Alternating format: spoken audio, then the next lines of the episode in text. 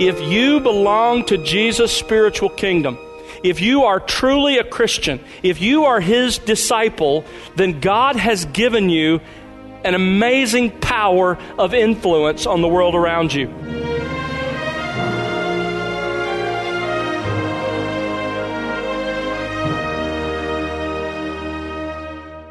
Welcome to The Word Unleashed with Tom Pennington. Tom is pastor teacher at Countryside Bible Church in Southlake, Texas. I'm Bill Wright, and today Tom continues his current series with part 7 of The Power of Your Influence.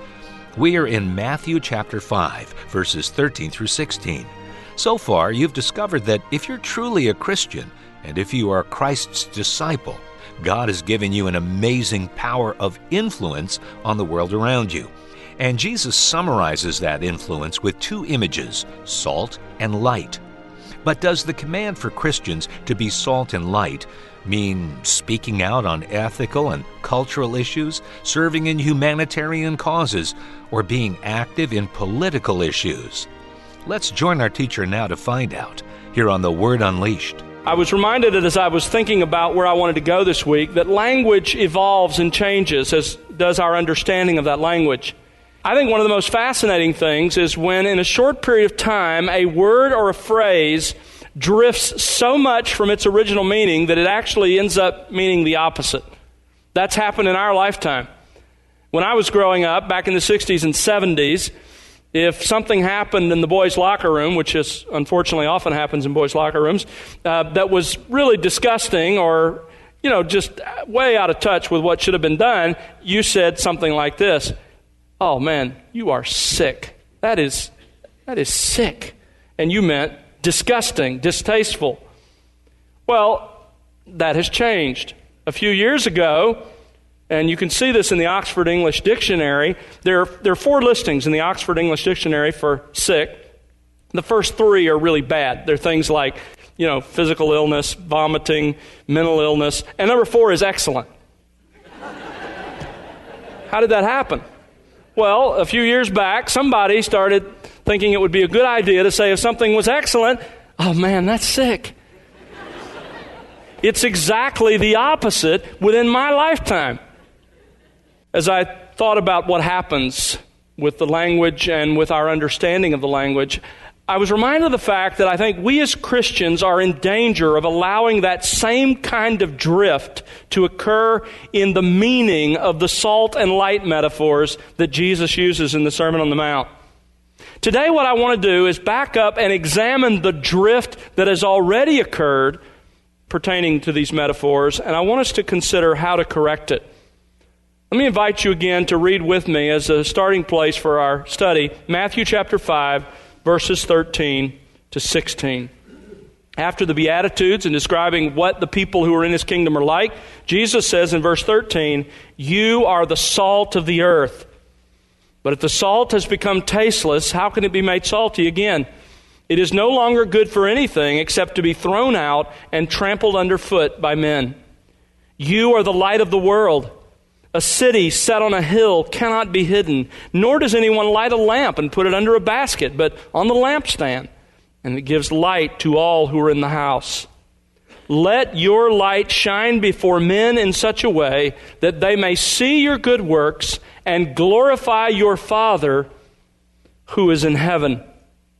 As we have studied this passage together, I've reminded you that the basic thrust of these verses is this if you belong to Jesus' spiritual kingdom, if you are truly a Christian, if you are his disciple, then God has given you an amazing power of influence on the world around you. And he summarizes that influence and its power with those two images salt and light. He says in verse 13, We are the salt of the earth. Just as in the ancient world, salt served as a preservative against rotting and decaying meat, Christians are a preserving, purifying influence in the world in which we live. A second illustration that Jesus uses is in verses 14 to 16. We are the light of the world. And last week we learned that Jesus here teaches us four very specific truths about the power of our influence likened to light. First of all, our influence is illuminating. It brings light into the darkness and allows the reality to be seen. It shows up that which is dirty and filthy, and by our presence, we also show that which is good and desirable and attractive. Just as turning on the light in a room exposes that which is filthy and that which is beautiful, so our presence does in the world. We learn that our influence is inevitable. Like a city with all of its lights burning at night, built up on a mountain, can't be hidden. Neither can our influence as believers be hidden. It is inevitable. It will happen. If you're a Christian living as a Christian, you will have influence. Our influence is predetermined. Verse 15 says, the person who lights a lamp does so to put it on the lampstand so that it lights the house. The person in the metaphor doing this is God. God has made us a light. He's put us in a dark place, in the place in which we live, the place in which we serve and minister, and He has the idea of our being lights. That was His intention. He predetermined to put you in the dark place where you are with the intention that you would be a light. Our influence in verse 16 is prescribed. Jesus makes it very personal. He says, Let me tell you what you need to do. Let your light shine before men in such a way that they may see your good works and glorify your Father who is in heaven. This week, I want us to step back from this passage and take a more historical view of how this passage has been interpreted. Because over the last 150 years, this passage has been misused and abused in various ways. Let me give you just a few of the common ways it has been misused. First of all, we could say it's been misused to justify not sharing the gospel directly. Well, I'm just being salt and light. I don't really need to open my mouth and share the gospel with the people at work or at school. I'm just going to be salt and light and it'll be okay. That's not what this passage is teaching. Being salt and light is more than simply being somewhere. Secondly, it's been misused to summarize the church's mission. People have come to this passage and said, This is the mission of the church in the world to be salt and to be light. A third misuse is it has served as an apologetic for the church's political involvement in various cultural and ethical issues. We're to be salt and light, so the church needs to speak out on every ethical and every cultural issue. Issue statements, be involved in politics. We're to be salt and light. A fourth misuse of this text is to urge the church to emphasize humanitarian causes. And a fifth abuse or misuse of this passage for some is they identify being salt and light, and frankly, the entire Sermon on the Mount, as the basis on which we are made right with God. You need to do these things, and if you do these good works, then God will accept you. In Catholicism, in liberal Protestantism, and in all false religion, good works are part of the basis on which a man gains a right standing before God. For example, one anathema in the Council of Trent, which was a mid 16th century Catholic response to the Reformation, reads like this quote, If anyone says that the righteousness received in justification is not preserved and also not increased before God through good works, but he says that those works are merely the fruits and signs of justification already obtained, but not the cause of its increase, let him be damned. Couldn't be clearer. Good works are how we increase our right standing before God, according to that. Now, those are all misuses and abuses of this text. But what is the legitimate use of this passage in the context in which it occurs and in the context of the rest of Scripture? Now, as we begin, and again, put on your seatbelts, I, I want to give you a broader historical perspective. We are very easily tied to our times and subject to our times. But over the last 150 years, there have been three great historical shifts on the view of this passage and the church's role as salt and light. Let me just give them to you briefly now. I'm going to use some phrases and things that I will try to explain, but if you aren't with me on every step, it's okay. You'll get the full sweep of what I'm trying to say. First of all, the first movement that happened in the history of the church that affected this was the impact of liberalism. What's liberalism? Well, it began in the late 1800s. The prevailing philosophy of the time was rationalism. Rationalism says, by my reason, by human reason, we can get to the truth. And that gave birth to religious skepticism in those that were connected to Christianity. It began with several German theologians and eventually spread across the globe. These liberals, as they're called, were anti supernaturalists. They believed God made the world, but that He never intervened in any miraculous way in the world in which we live. They rejected the possibility of all miracles. But they still wanted to hold on to some form of the Christian faith.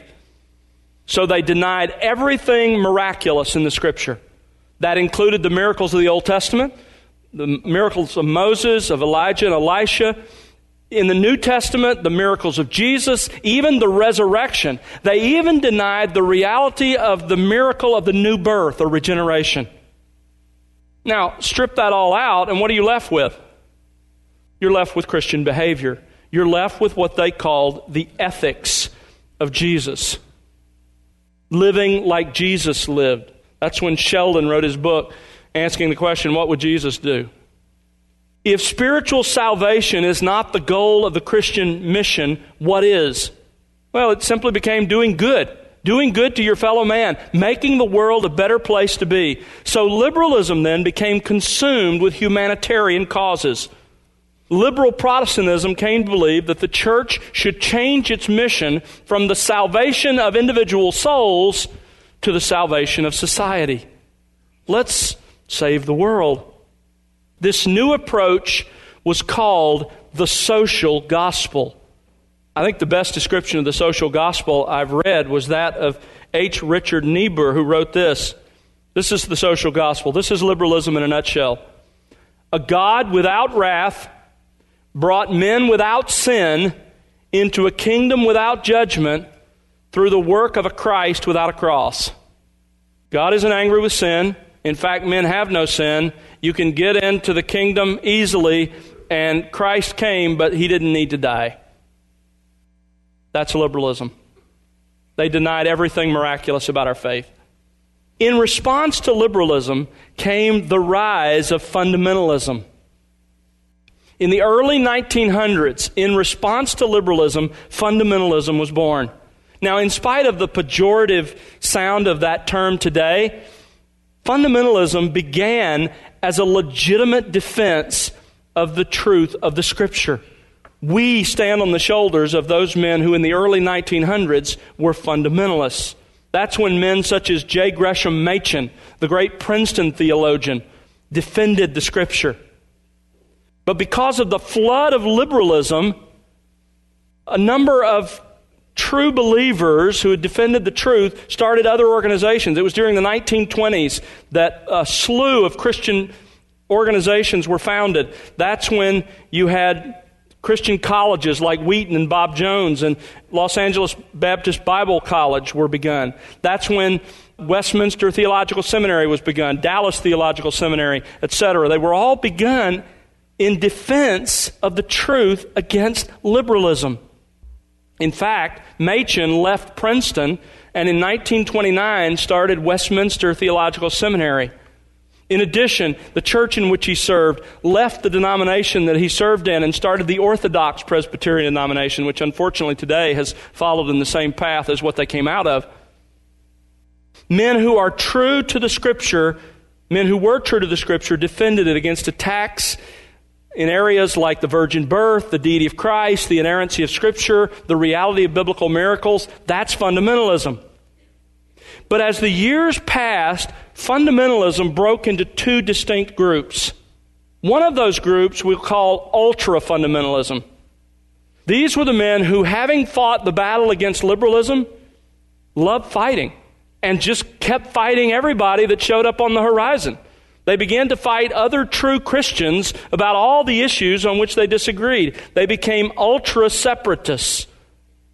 This is the fruit of organizations like Bob Jones and others. This view is still alive and well today.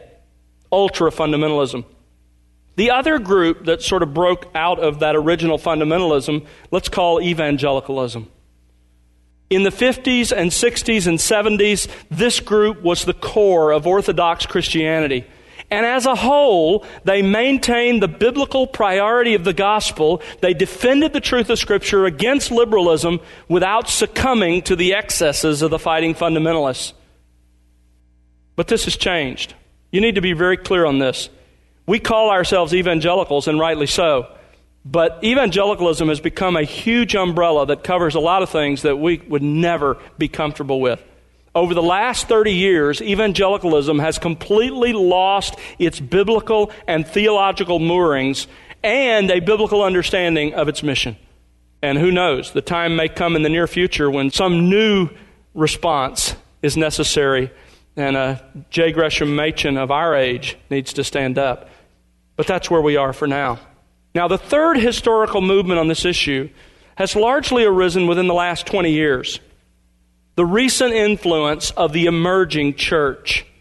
From evangelicalism, from those who call themselves evangelicals, arose a young group of men who were very much at odds with the seeker sensitive churches in which they'd grown up, rightly so. But they also were heavily influenced by postmodernism. The idea that either there is no truth or if there is truth, we can't know it. Typically, that's where they stand. The leader of the movement that was called the emerging or emergent church was a man named Brian McLaren. He became the spokesman, really. He has denied in writing the reality of hell, the substitutionary atonement of Christ, and other key doctrines that we all believe and love. So obviously then, their Christianity couldn't be about couldn't be about doctrine, couldn't be about the truth. So instead, their Christianity became again about the ethics of Jesus. McLaren, for example, believes that Jesus' message is, quote, about poverty, slavery, and a social agenda. It is not about justification from sin, end quote. For McLaren and others, they have fully embraced the theology of liberalism. Many others in the emergent movement have embraced the ethics of liberalism. They have called their approach, and this is a key word for you to know, they've called their approach missional.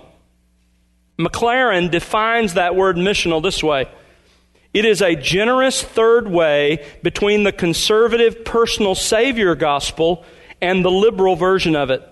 My missional calling, he writes, is blessed in this life to be a blessing to everyone on earth, to help our world get back on the road to being truly and wholly good again, the way God created it to be. End quote. A man named Rob Bell writes this For Jesus, the question wasn't how do I get into heaven, but how do I bring heaven here? The goal isn't escaping this world, but making this world the kind of place God can come home to. And God is remaking us into the kind of people who can do this kind of work. End quote. They changed what was called the social gospel in liberalism into what is now called social justice. Now, although the emergent movement today has been fractured and splintered in a number of ways, their rebranding of the ethics of liberalism has remained. And here's the key, folks. The reason I trace all of that is it has hugely influenced mainstream evangelicalism. If you listen to the radio, if you read Christian books, these ideas will be there, and you may not even be aware of them. Let me give you a couple of quotes of voices that are attached to evangelicalism saying things like this today. Now, I'm not criticizing everything these men have said or written. Please understand that. All I want you to get is that they have been influenced, as we all can be easily, by these ideas that are relatively new in our day and are really liberalism rewarmed. Francis Chan, in his book Crazy Love, which I know a number of you have read, says the church should be, quote, about alleviating suffering in the world. Much of the poor's daily hardship and suffering could be relieved with access to food, clean water, clothing, adequate shelter, or basic medical attention. I believe that God wants his people, the church, to meet these needs. End quote. David Pratt, or excuse me, Platt, in his book Radical writes, As we meet needs on earth, we are proclaiming a gospel that transforms lives for eternity. As we meet needs, that's the gospel. Tim Keller writes The purpose of Jesus' coming is not just to bring personal forgiveness and peace, but also justice and shalom to the world. The work of the Spirit of God is not only to save souls, but also to care and cultivate the face of the earth, the material world.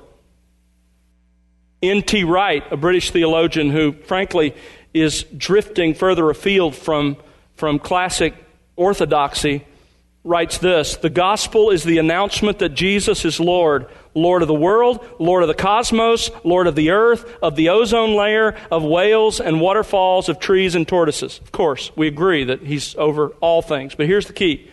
As soon as we get this right, we destroy at a stroke the disastrous dichotomy that has existed in people's minds between preaching the gospel on the one hand and what used to be called social action or social justice on the other, end quote.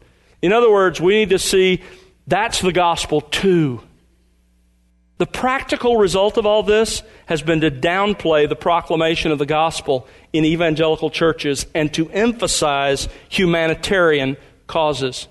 Today, for example, there are well meaning Christians and churches who are busy digging wells in Africa to alleviate human suffering, which I'm fully supportive of, but they do so without ever directly sharing the gospel.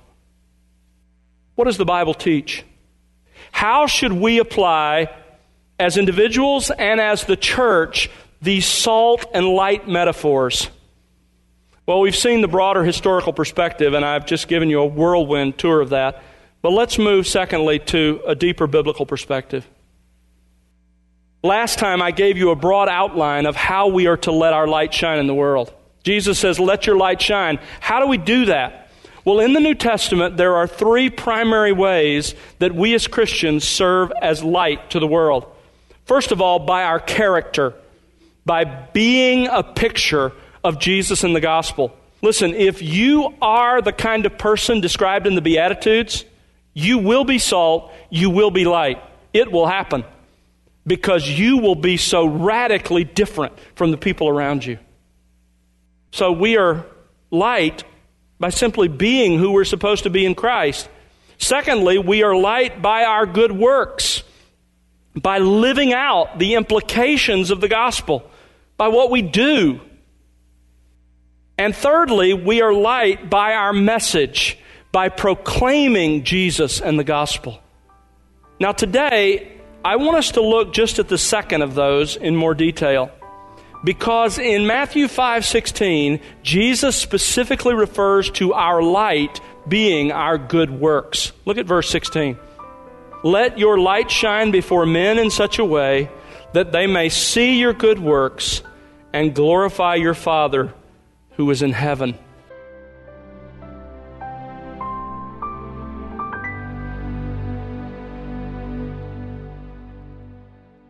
That's Tom Pennington here on The Word Unleashed with part 7 of his series, The Power of Your Influence. Tom will have part 8 for you next time as he once again takes us to God's Word. But before we leave you today, Tom has some closing thoughts for us. Tom? You know, Bill, I love the clarity with which our Lord teaches us here. He says we're to be light, we're to let our light shine. How? Well, he's reminding us there are three main ways that happens. First, by our character, by, by being a picture of Jesus and the gospel in how we live. And secondly, by our good works, by living out daily the implications of the gospel by what we do. And thirdly, by our message, that is, by proclaiming Jesus and the gospel to others. That's how we are called to be light to the world. And Jesus says, Let your light shine. Thanks, Tom. And friend, it's our prayer that you'll be enriched by the expository teaching of God's Word here on The Word Unleashed. We'd love to hear your story and how God is enriching you in your walk with Christ through this ministry. Write to us, won't you? Our address is listeners at thewordunleashed.org. Again, that's listeners at thewordunleashed.org. Or you can call us at 1 877 577 WORD. And be sure to connect with us on social at The Word Unleashed. The Word Unleashed is made possible because of the prayers and financial gifts of individuals like you.